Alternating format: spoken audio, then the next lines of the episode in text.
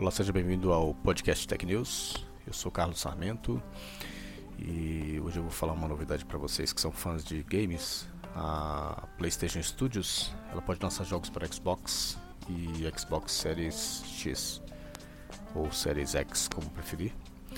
E a Sony ela pode ser mais aberta no seu catálogo de jogos no futuro. E o objetivo dessa marca é, obter todos os títulos sobre uma marca unificada. Claro que isso não significa que todos os estúdios da Sony, como Sucker Punch, Guerrilla, Santa Mônica, Band, Iron Manic, Naughty Dog e o resto, é, eles estejam perdendo sua identidade. Isso vai tornar mais fácil para a Sony realmente esclarecer quais títulos são jogos de PlayStation. Obviamente que isso não significa que vamos é, ver jogos produzidos sob a marca da PlayStation Studios em outras plataformas. Afinal, a Horizon Zero Dawn será lançado no PC neste verão, junto com Death Stranding. É, isso marca é, o fato de que a Sony pode ser mais aberta com seu catálogo de jogos no futuro. Uma abordagem que a Microsoft adotou nos últimos anos com os exclusivos do Xbox One, que se tornaram multiplataforma. Outra novidade que chegou agora é que o WhatsApp Web ele vai permitir videoconferência com até 50 participantes. Essa opção ela será permitida na versão acessada via navegador e não pelo app.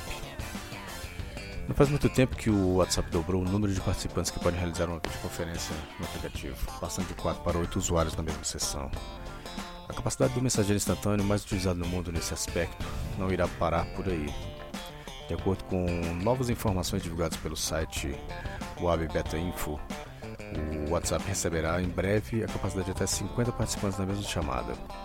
Essa opção será permitida na versão acessada via navegador, conhecido como WhatsApp Web.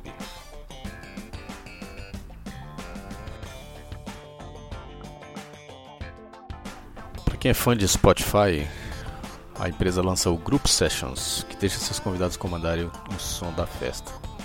Se você já fez uma viagem com alguém com um gosto musical totalmente diferente do seu, deixar a pessoa tomar conta do rádio é um grande teste de amizade. Se vocês conseguirem descobrir como achar um meio termo entre o fundo de quintal e o Slipknot, vocês podem ser padrinhos um dos filhos do outro. O Spotify decidiu que seria ótimo para trazer essa experiência para fora do carro com seu novo recurso Group Sessions. Atualmente o recurso está na versão beta mas está sendo lançado para assinantes do Spotify Premium a partir de hoje.